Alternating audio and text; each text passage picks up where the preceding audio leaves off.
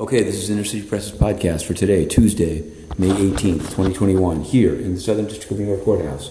We're covering more than 10 cases, but we'll lead with a case from D.C.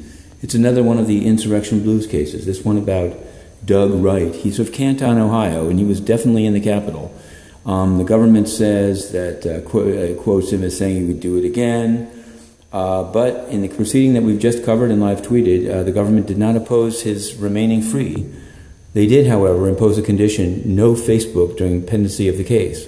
Now, his lawyer, who's now retained, paid by Mr. Wright apparently, said he didn't oppose the no Facebook um, condition, which seems strange. It seemed this, this to, to ban, well, to me it seems strange as a sort of a First Amendment. Things have been more limited in other ones, but this guy rolled over. But he did gain something for his client. What was that? Well, Doug Wright uh, is the registrar and muckety muck for a charter bus company in Ohio, and he gained uh, the freedom not to be limited to a single district, but to the entire northern and southern districts of Ohio.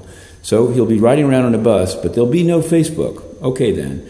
Meanwhile, another case we've covered here in the SDNY is called U.S. versus Karim Elkorany. He's a UN staff member who drugged and raped women in Iraq. Um, he's out and he's now filed a sealed uh, pretrial motion. Nothing has been released of it yet. We're pursuing it.